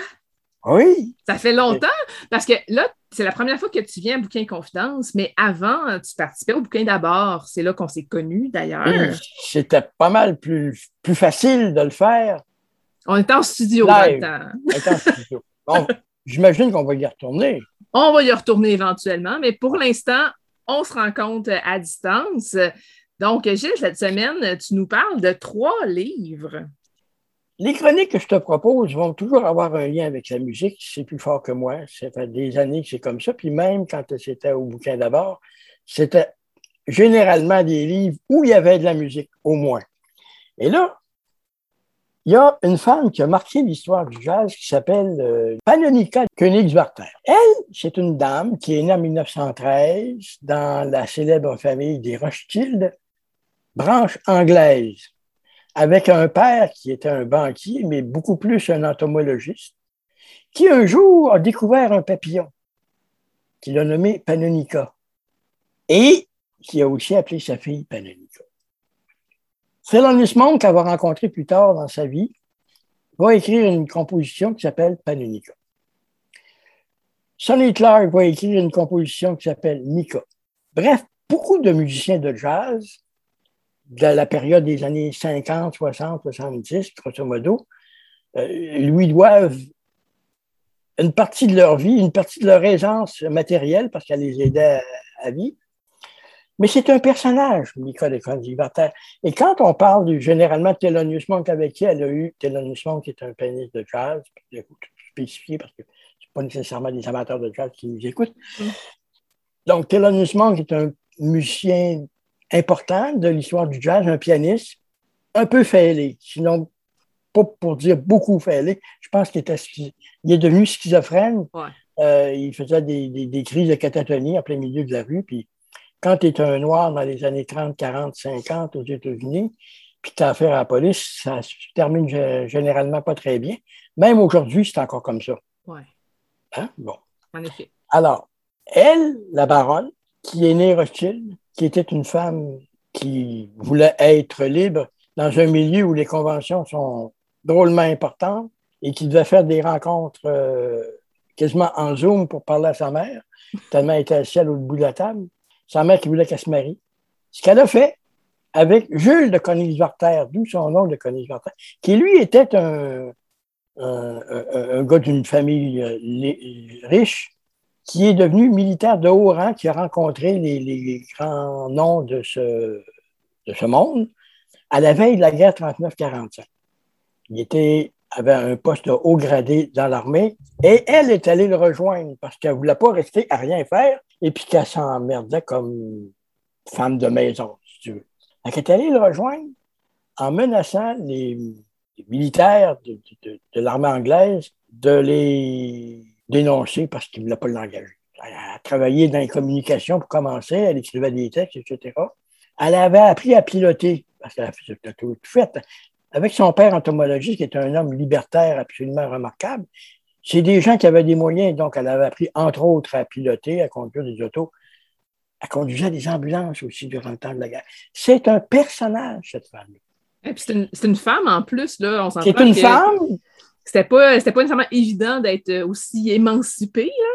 Là. Non, non seulement c'était pas évident, mais elle a quitté son mari qui est devenu, après la guerre, un ambassadeur au Mexique parce qu'elle disait qu'elle s'emmerdait au Mexique. Elle avait quatre enfants qu'elle a laissés à son mari, qui est partie vivre à New York par amour pour le jazz, pour la musique, de qui elle a dit qu'elle l'avait sauvé. Cette musique l'a sauvé. La musique l'a sauvé. Son frère, à elle, c'est lui qui l'a initié au jazz en écoutant Duke Ellington, en écoutant des grands musiciens comme ça. Et puis elle s'est installée à New York. Et là, elle a eu des contacts avec plusieurs musiciens de jazz. Elle s'est allouée se loue des chambres dans des grands hôtels pour recevoir des musiciens de jazz. Elle se faisait mettre à la porte. Parce que c'était des noirs en plus, puis en plus, c'était de la musique qui était honnie aux États-Unis. Elle a tenu ça tout le temps son goût. Des musiciens comme Charlie Parker, qui avait 34 ans, qui ne savait plus où aller parce qu'il était trop gelé, puis il ne savait plus. Bon, il est allé mourir dans la maison chez eux, à, l'hôtel où elle vivait. Thelonious Monk, qui a fini sa vie pendant dix ans, il a vécu chez elle. Pourtant, Thelonious, il était marié, il avait deux enfants. Elle, après s'être faite à mettre à la porte de plusieurs hôtels, euh, soit ce soit que c'était son frère, soit que ce soit Thelonious Monk qui leur a suggéré d'acheter une maison qui était juste l'autre bord de la rivière Hudson, au New Jersey. Et elle a demeuré là et a invité tant et tant et tant de musiciens de jazz à venir partager sa maison avec ses 125 chats. 125 chats? Euh, ou 200 des fois, elle a arrêté de les compter. Dans ce livre-là qui s'appelle Les musiciens de jazz et leurs trois vœux, Panenica de, de raconte, a demandé à des musiciens de leur faire trois vœux. Et ces trois vœux-là, ce que ça nous dit, c'est ça nous en dit beaucoup sur les préoccupations qu'avaient les musiciens de jazz de l'époque.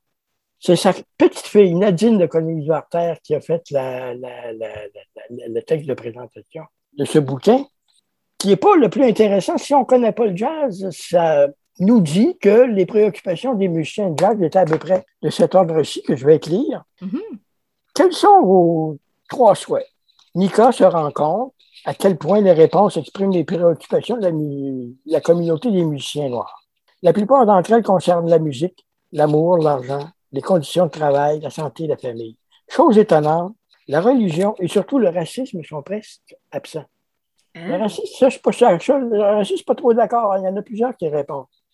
John Coltrane, qui est un supposé être le grand prêtre du jazz spirituel à partir de 61, ben, il n'y avait pas des demandes ou des vœux si catholiques que ça, ou si euh, mystiques que ça. Avoir une fraîcheur inépuisable dans ma musique, être immunisé contre la maladie et la mauvaise santé, et puis avoir trois fois ma puissance sexuelle d'aujourd'hui. Aïe, les priorités, hein? Ornette Coleman, lui, la vie éternelle, l'amour et le bonheur. Ornette Coleman, qui est le grand maître du free jazz, alors lui, on se serait attendu à quelque chose de plus tordu, pas du tout. C'était un être d'une grande sérénité. Miles Davis, il y en a un, être blanc. Oh non! Euh, tellement le racisme était virulent.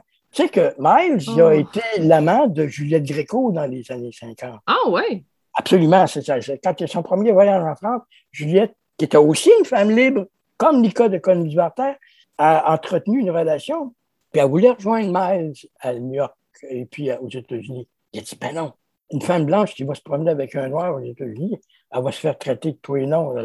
Oublie ça, oublie ça.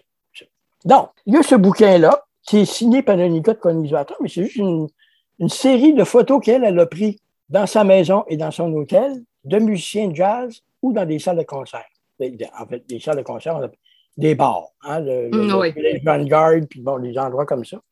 Et les réflexions de ces musiciens-là entre 1961 et 1966, avec un texte de présentation de Nadine de Königswarter, qui est sa petite fille. Les deux bandes dessinées, l'une s'appelle Monk, Thelonious Panonica, une amitié, une révolution musicale, de Youssef Daoudi. Youssef, c'est un Français d'origine marocaine, dont la bande dessinée remarquable est en trois couleurs, blanc, noir et or. Oui, on voit sur la couverture. Hein, la couverture est absolument euh, magnifique. Les dessins à l'intérieur sont aussi magnifiques. On voit Monde qui danse parce que c'était un peu sa façon d'être.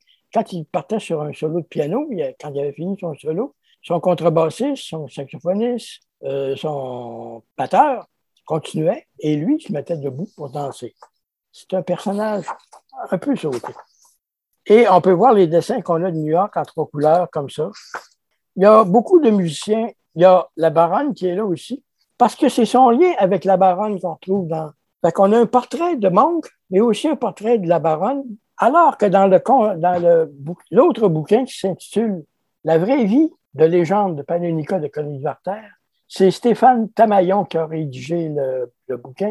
Priscilla Orvillier qui a, fait le dessin. Et le livre s'appelle La baronne du jazz. Et là, c'est elle qui est en vedette. Mm. Mais toujours avec Thelonious, parce que c'est avec c'est ce personnage avec lequel elle aura eu le plus long lien musical et d'amitié.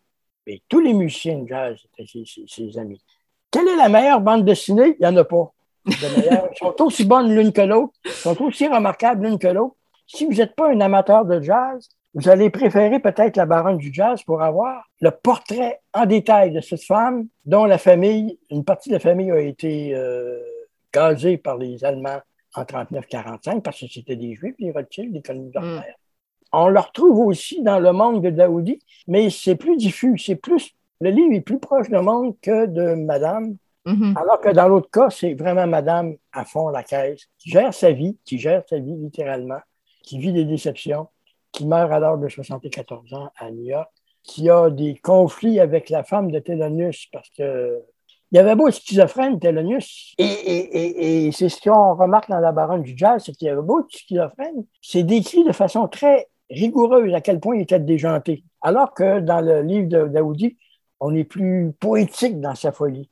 Ah ouais. il n'était pas drôle dans sa folie. Il était, il était complètement hors de ses pompes. Et Monk a enregistré son dernier disque en 1971, une triptyque à Londres. Et par la suite, dans sa vie, il a donné uniquement deux concerts. Un en 1973 et l'autre en 1976. Et si je ne m'abuse, le concert de 1976 a été donné à Québec. Ah ouais. Et l'organisateur, ce serait Denis Lelièvre, de CKR. Eh bien. Il faudra vérifier ça avec lui. Je pense à l'Université Laval donc, si vous voulez en savoir plus sur ce personnage absolument fabuleux qui s'appelle Panonica de Königswarter, qui est un personnage hors norme, qui a pu se permettre d'être hors norme parce qu'elle était de la famille des, des Rothschild. Elle, s'est sauvée de la prison, de trois ans de prison, parce qu'elle était accusée. Monk avait laissé de la drogue, dans, de la marijuana ah dans, son. Ben oui, Monk, Monk, Monk, C'est un immense musicien mais euh, quelqu'un qui est très perturbé, il, s'est renfermé durant les dix dernières années de sa vie. Hmm. Et c'est la baronne qui, qui, s'en occupait. Et euh, il n'est pas mort, vieux, il est mort, 67 ans, je pense, un peu comme ça. Ben, abus de drogue, abus d'alcool et problèmes de, santé mentale, ça donne un cocktail qui fait que tu ne peux pas t'offrir longtemps. Lui, il, pouvait passer 20 heures sur 24 à jouer de la musique et à la fin de sa vie, dans les dernières années, il n'a pas touché une note de piano. Tandis qu'elle a toujours continué à être un peu mécène et à soutenir les musiciens, à faire avancer la cause, à, faire reconnaître le style du jazz aux États-Unis. Alors, pour parler de la baronne, c'est le plus intime et le plus fascinant. Et puis, vous n'avez pas besoin d'être un fan de jazz, mais peut-être un petit peu féministe sur les bords. c'était évidemment une féministe. Elle s'est jamais proclamée autant. Le mot n'existe pas sûr que le mot existait à l'époque non plus, mais elle l'était euh, par ses actions.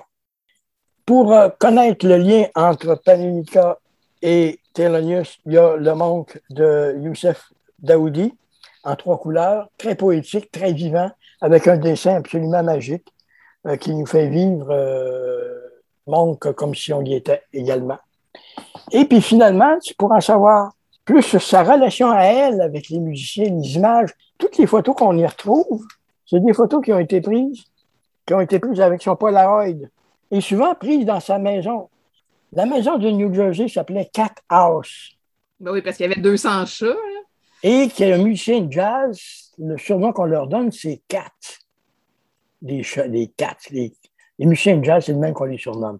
Donc, ça a comme un double sens. Ah. Euh, donc, et ce bouquin est publié chez Buchet-Sastel. Le manque chez, aux éditions Martin de Halle. Et ça, c'est des éditions euh, pas pour les pauvres. Je pense que le livre coûte 48 ou 49 dollars. Oui, ça, ça a l'air d'être une belle BD, en effet. Oui, et puis celui-là, je pense qu'il était autour de 35 dollars chez Steinkiss. Mais je pense que dans, dans les trois, mon préféré, c'est celui-ci. Parce que la baronne, c'est une vedette, c'est une grande dame. Et puis, c'est une des femmes qui aura contribué à rendre égal le statut des femmes dans la société. En tout cas, essayer euh, plus que n'importe quoi, que n'importe qui à son époque. Gilles, t'aimes beaucoup la musique, hein, on l'a compris. Euh, pour ceux qui en doutaient, là, euh, quand on a commencé la chronique, c'est assez évident que tu aimes la musique. Et évidemment, tu as de la musique pour accompagner cette chronique. Ben, c'est ce que je t'ai proposé. Il y avait deux fois le même titre, Panonica, un avec orchestre et l'autre avec juste le piano. Mais si tu veux proposer la musique dans le cadre de l'émission, moi, je prendrais juste la version piano euh, de Thelonious Monk, qui a écrit cette chanson-là en hommage à sa bienfaitrice, Panonica de Königswarter. Merci beaucoup, Gilles Chaumel. Ça me fait plaisir.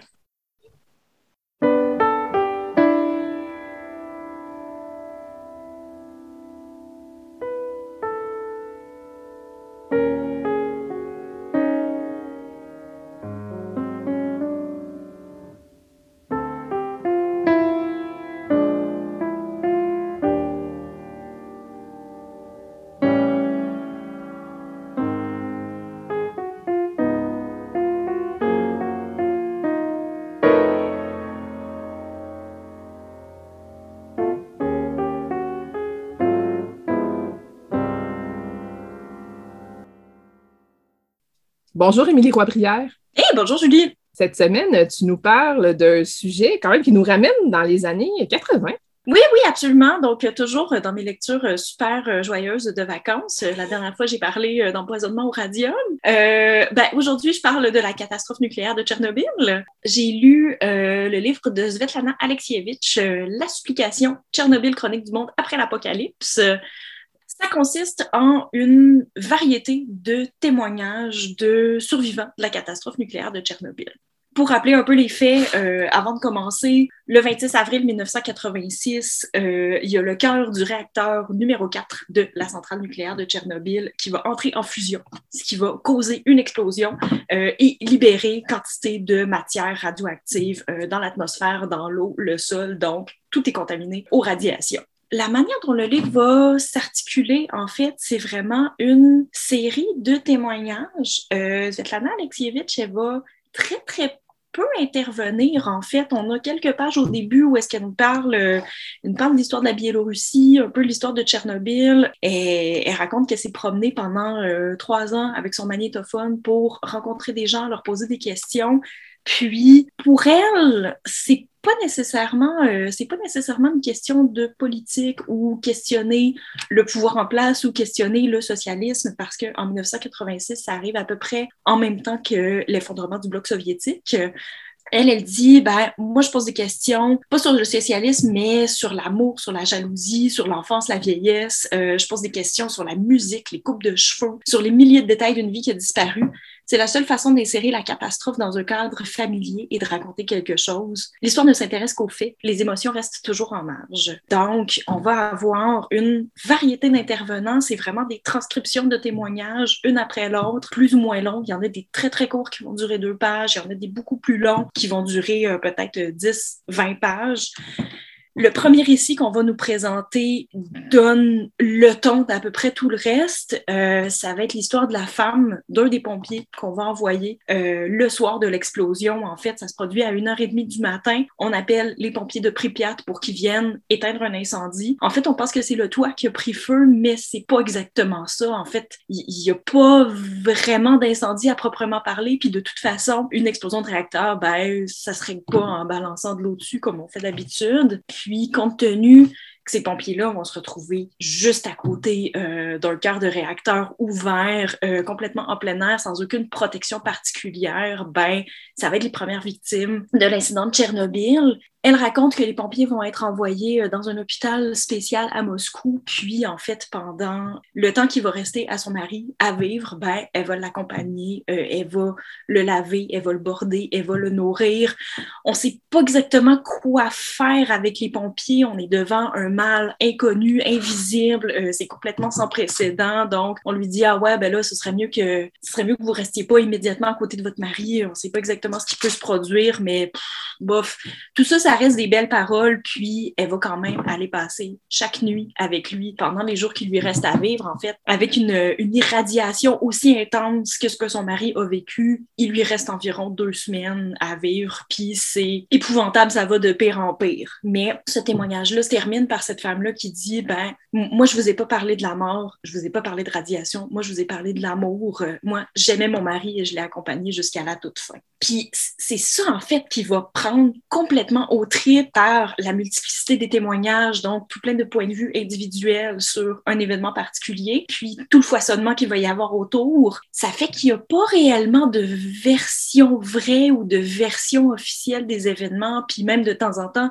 on finit par déraper dans la légende urbaine. Euh, on dit que, par exemple, on leur suggérait de boire de la vodka parce que ça protégeait des radiations, euh, ou bien on raconte l'histoire d'une femme qui, après l'événement, aurait donné naissance à un hérisson. Euh, là, on... Non, c'est vrai, on sait que c'est, on sait que c'est pas vrai. Donc, en fait, tout ce qu'on peut faire, c'est cerner des espèces de. C'est cerner des, des, tangentes, des événements récurrents. Un des événements qui revient très, très souvent, c'est le manque de transparence des ah dirigeants envers la population. On ne sait pas quoi faire. Est-ce qu'on le fait assez vite? On ne veut pas que les euh, habitants de la région cèdent à la panique. Donc, L'évacuation se fait très, très tard. Les consignes sanitaires sont contradictoires aussi. On leur dit, oui, oui, pas de problème, vous pouvez continuer de manger les légumes, il faut juste les laver avant. Faut pas étendre le linge sur euh, la corde à linge pour le laisser sécher à l'air parce que l'air est contaminé. Toute la documentation sur la physique nucléaire, sur la radiation disparaît mystérieusement des bibliothèques. Au départ, il y a des gens qu'on va envoyer dans les villes pour l'évacuation, pour euh, balayer des débris, par exemple, euh, pour euh, retourner la terre aussi parce que la terre est contaminée. Au départ, on leur fournit des, des dosimètres, les fameux, les fameux compteurs pour mesurer la radiation. Puis ben, après la première semaine, les dosimètres disparaissent mystérieusement. Euh, les gens, on leur promet des primes pour aller travailler euh, à Tchernobyl puis à Pripyat, qui est la ville juste à côté. Euh, mais pour des gens dont le reste de la vie va être impacté par ça, ou la prime, la prime en rouble ou la prime en vodka, on s'en fiche un peu. Une autre chose qu'on va mettre en lumière, je ne sais pas à quel point c'est cliché de dire ça, mais c'est un peu une espèce de portrait de la personne soviétique qui est fortement dichotomique. Il y a vraiment deux pans de la personne soviétique.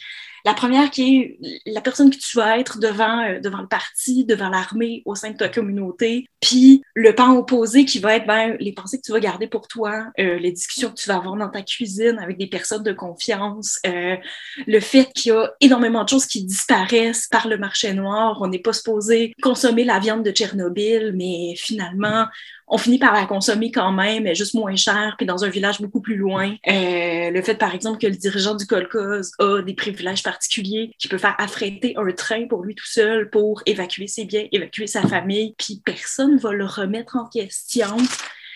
Puis aussi, une autre des choses, euh, une autre des choses qu'on va voir, c'est compte tenu que les consignes sanitaires sont contradictoires, compte tenu personne n'a vraiment l'air de savoir euh, quoi faire avec ça, ben, ce serait comme un peu contradictoire de considérer que Tchernobyl, c'est quelque chose qui est terminé. oui, ça s'est passé en 1986, mais ben, la radiation, on n'a absolument rien à foutre.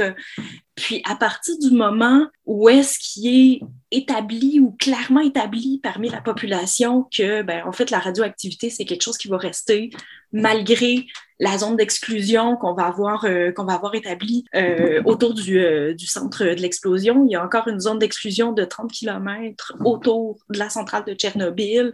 Mais à partir du moment où est-ce qu'il est établi que ça va durer plus longtemps qu'une espérance de vie humaine, que ce soit 100 ans, que ce soit 200 ans ou même 48 000 ans, euh, le rendu là, c'est un désagrément comme un autre. Quand je parlais de, quand je parlais, de la personne soviétique, euh, chez les Biélorusses en particulier, euh, ils ont vécu la famine, ils ont vécu la guerre, euh, bof, la radiation, c'est un désagrément comme un autre.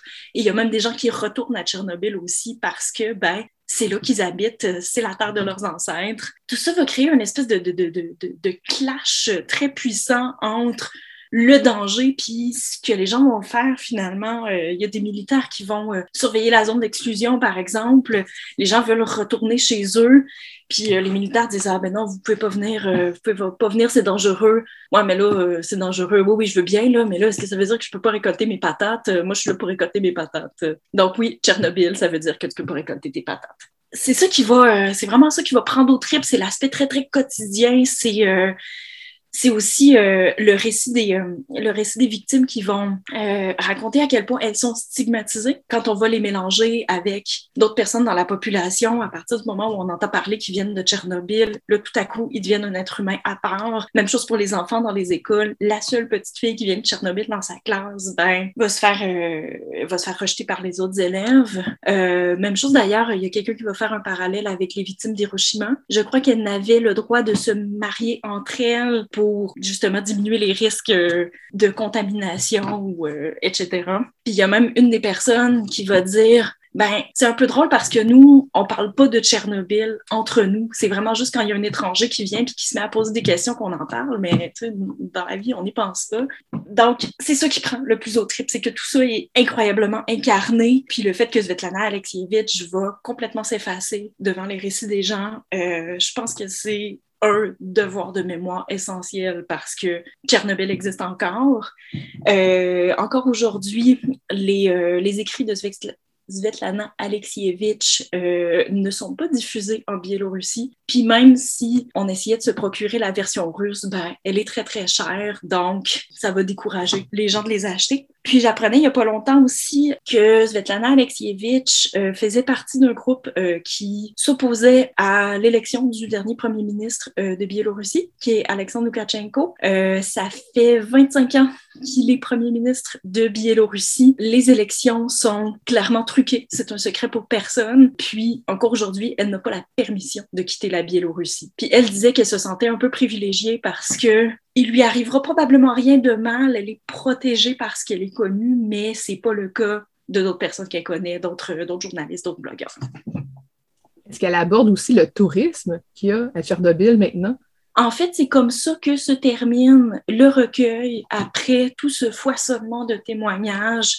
On a un petit, petit encart de journal euh, qui fait office de conclusion, qui dit, ben voilà, maintenant, euh, dix ans après la catastrophe, euh, le tourisme à Tchernobyl est ouvert. Évidemment, c'est pour de l'argent, donc tu peux venir constater le désastre nucléaire de tes propres yeux. Oui, parce qu'il y a des influenceurs qui se prennent en, selfie là-bas, genre j'y étais moi aussi. Mm-hmm. C'est assez troublant. Ben, malgré tout, je me dis que ça doit être fascinant à contempler, mais ça va occulter complètement euh, toute la souffrance associée au, lieu, à l'explosion, au désastre. Tu l'as dit en plus, il y a quand même encore une zone d'exclusion. Ça, c'est encore ça, ça, va être actif encore pour super longtemps, là, mm-hmm. la radioactivité là-bas. Puis mais en tout cas, ce que je trouve intéressant dans le livre dont tu nous parles aujourd'hui, puis que j'ai pas lu, c'est que c'est vraiment l'aspect humain qui est présenté, parce que souvent, c'est l'aspect politique auquel on a accès, puis pas nécessairement l'aspect des humains, parce que c'est des humains qui vivaient là, qui vivent encore là, qui viennent de là, qui sont touchés par cette situation-là, qui ont perdu des proches. Donc, euh, c'est beaucoup plus grand qu'un aspect euh, politique. Oui, absolument. Où on a uniquement l'aspect scientifique, mais ça, ça vécu complètement les gens qui habitent là. Tu nous rappelles les références, s'il te plaît? Oui, donc de Svetlana Alexievitch, prix Nobel de littérature, je ne l'avais pas dit, mais elle a gagné le prix Nobel de littérature en 2015. Une des rares femmes. Hein? Une des rares femmes et la seule femme de langue russe aussi. Euh, donc, ça s'appelle La supplication, Tchernobyl, chronique du monde après l'apocalypse. C'est publié chez qui? Euh, c'est publié chez J'ai lu. Merci beaucoup, Émilie Roy-Brière. Ça fait plaisir.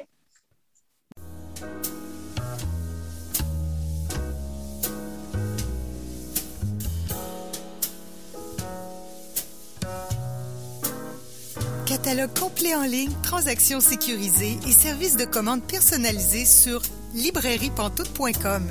La librairie Pantoute, la librairie indépendante à Québec, partenaire annuel de CKRL, vous présente Bouquins et confidences.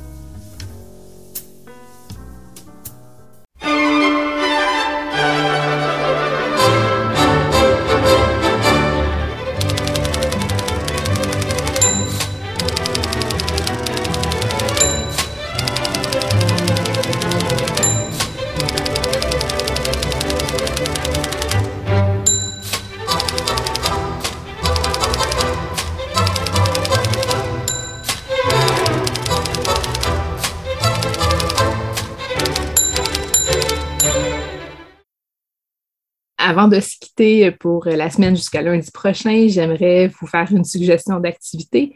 C'est euh, les correspondances d'Eastman qui euh, ont débuté le 5 août et qui se poursuivent jusqu'au 26 septembre 2021. C'est la 19e édition et le thème cette année, c'est l'esprit des lieux. J'ai eu la chance de discuter avec les porte-paroles de l'événement un peu plus tôt cette semaine, soit Maude Guérin et Christian Vézina. Et euh, je leur ai demandé, euh, pour commencer, ce que c'est au juste les correspondances d'Eastman? Ben, les correspondances d'Eastman, c'est un festival avec lequel je suis tombé en amour parce que c'est un festival littéraire et campagnard, comme moi. Suis un petit gars de la campagne qui a découvert la poésie un jour et qui s'est donné la mission de la faire découvrir par un maximum de gens. Et ça, c'est un festival littéraire qui s'est donné la mission de faire découvrir la littérature par un maximum de gens, mais aussi, de là l'idée de correspondance, de les faire écrire. Et tout ça se passe à la campagne, alors je m'y sens comme à la maison, bien sûr. Et comme c'est donc une espèce d'histoire d'amour entre moi et le festival, puis que je suis aussi en amour avec l'autre porte-parole, alors c'est sûr qu'elle est arrivée dans le décor assez rapidement. Je savais pas exactement au départ. Euh, bon, je, je suis pas allée souvent aux correspondances, sauf pour y participer avec Christian. C'est Christian qui m'a amené aux correspondances. Et on a eu l'occasion d'y participer quelques fois, lui et moi. Et là, je suis tombée en amour avec le public de là-bas, les gens qui venaient écouter euh, ce qu'on faisait et qui étaient vraiment amoureux de la littérature. Et moi, ben, à l'âge de 14 ans, mon, euh, mon histoire d'amour avec les mots, avec les textes de théâtre, ça a été euh, fulgurant, ça a été rapide. Et c'est grâce à ça que je suis devenue actrice. Ça a commencé vraiment par des textes quand je suis devenue actrice.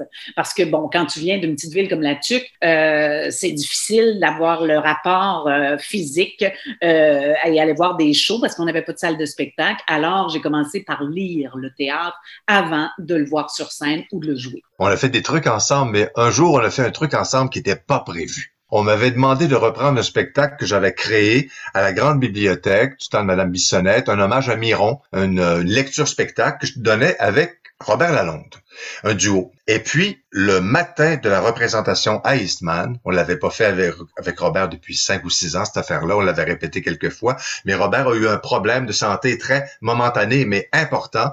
Quand on l'a vu sortir de l'auto, on a compris qu'il fallait annuler, mais c'était pas possible. Et la personne qui est ici avec nous a eu l'innocence, la pureté, la générosité de dire, ben, je pourrais peut-être le remplacer à une heure d'avis on a donc passé l'heure du dîner à travailler de la poésie de Miron, à travailler les dialogues du show, la, mise en scène, le, ah, puis on l'a fait ensemble et c'est un immense souvenir. Hein? Ah, écoute, c'est un moment de grâce? Moi, j'appelle vraiment ça un moment de grâce. Premièrement, Gaston Miron, euh, je veux dire, c'est pas le poète le plus facile à lire à première vue. Euh, et j'avais jamais vu le spectacle en question. Tu sais, j'aurais pu l'avoir vu avant. Fait que je venais assister au spectacle avec Robert, que, que j'adore, et avec Christian, et là, que j'adore aussi. Et là, j'arrive là-bas. Et j'ai fait, ben là, euh, je ne sais pas pourquoi, c'est vraiment de la naïveté. Quand j'ai dit, est-ce que je peux peut-être le remplacer, c'était vraiment une joke parce qu'écoute, euh, Robert est un homme, moi je suis une femme, je ne peux pas remplacer ce qu'il fait. Et euh, finalement, justement, on s'est assis pour dîner et là, Christian a commencé à me donner des notes. Et écoute, les moments qui ont précédé cette lecture-là, J'entendais les rumeurs dans la salle. J'avais mal au ventre. Je pense que je me suis jamais sentie comme ça, en tout cas rarement, physiquement et mentalement. J'étais hyper concentrée. Je me suis dit, OK. Puis là, je disais à Christian, je dis, OK, là, si tu fais ça, je fais ça. OK, si je réponds pas, si je passe assez vite pour toi, tu me le diras, tu me feras un petit signe. Écoute, j'étais vraiment là dans tous mes états et Christian aussi, je crois. Et ça a été Écoute, les gens étaient tellement avec nous, tellement généreux. Et c'est là que j'ai découvert le public d'Eastman formidable, qui aimait être là et qui ont dit, mon Dieu, on assiste à quelque chose qu'on n'aura jamais vu. Je veux dire, c'est inédit, là, tu sais, dans l'histoire des correspondances. J'en ai encore des frissons, je t'avouerai, quand je pense à ça. Fait que toujours est-il que c'est ça un peu Eastman, il arrive de, il arrive de la magie dans cette rencontre entre la campagne et la littérature. Comme vous avez pu l'entendre, les Correspondances des Semaines, c'est un festival qui est particulier et où tout peut arriver. Les activités euh, se déploient en deux grandes périodes, comme deux volets dans les correspondances des semaines cette année. Euh, du 5 août au 5 septembre, on peut participer à des parcours. Donc, j'en ai parlé avec les porte-paroles on nous a contactés d'abord, pas pour être porte-parole, d'abord en fonction des parcours littéraires. Parce qu'il y a le parcours des couleurs, mais il y a le parcours aussi des sens. Et on nous associait donc au, au euh, parcours des sens en nous demandant dans un premier temps de lire des textes.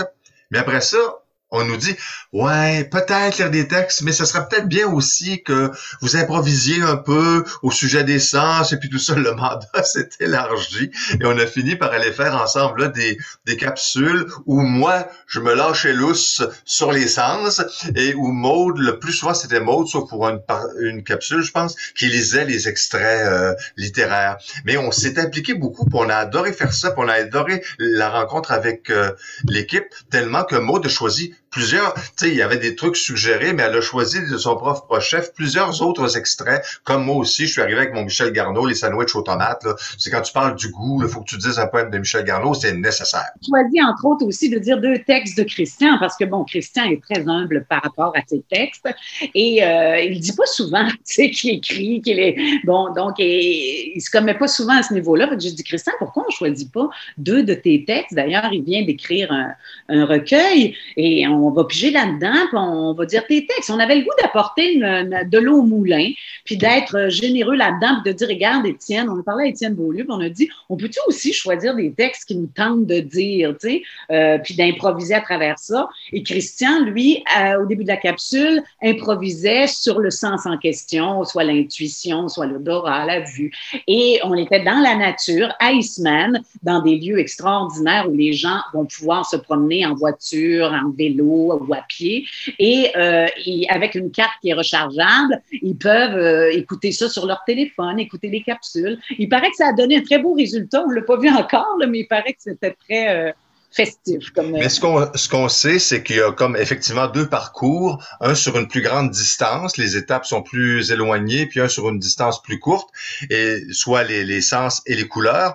Et chaque parcours vient avec des lieux en particulier, parce que ça s'appelle l'esprit des lieux cette année.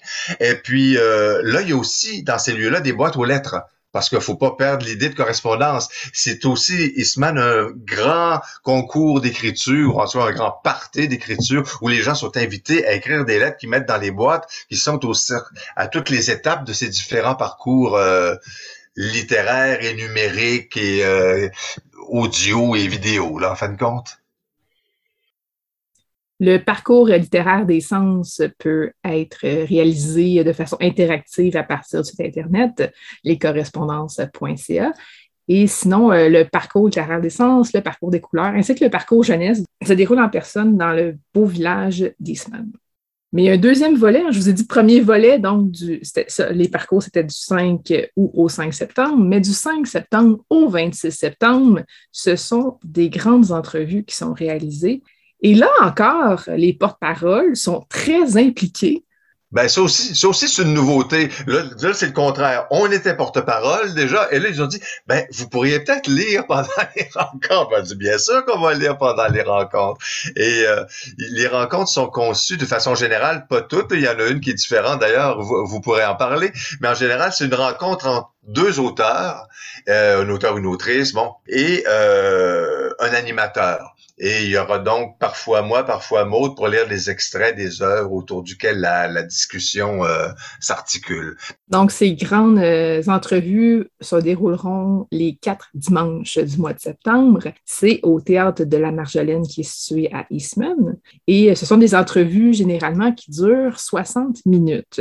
Je vais vous donner la liste juste pour vous donner envie d'y assister vous aussi. Donc, le 5 septembre, euh, sous la thématique Le lieu perdu, il y a Robert Lalonde et Yvon Rivard.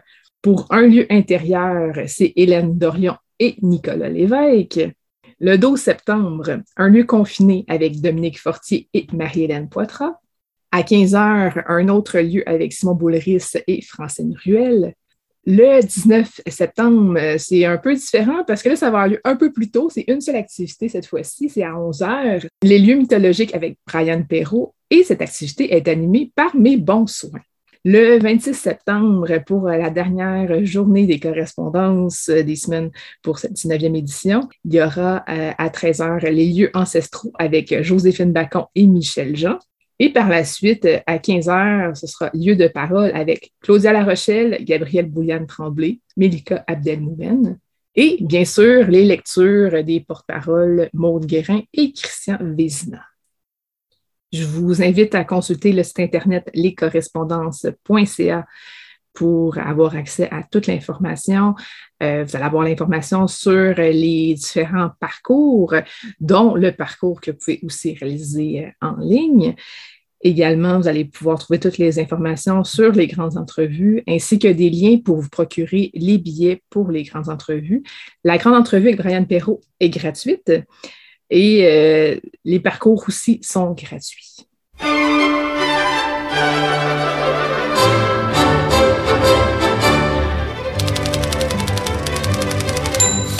Donc, c'est tout pour Bouquin Confidence cette semaine. Merci à notre invité de la semaine, Larry Tremblay. Merci aussi à nos autres invités, Anne-Marie Saint-Cerny et Christian Kennel. Merci à nos chroniqueurs, Émilie Roy-Brière et Gilles Chaumel. Merci également aux porte-parole des correspondances d'Isman, Maude Guérin et Christian Vézina. Restez à l'écoute de ces KRL. C'est les saints patrons de la Couffaine qui suivent à l'instant. Passez une belle soirée et à la semaine prochaine.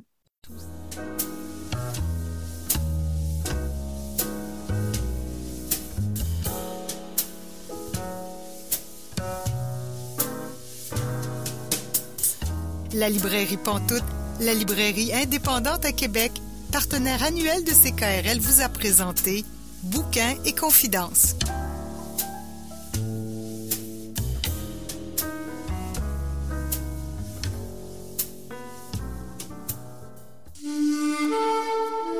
Cette émission est disponible en balado-diffusion.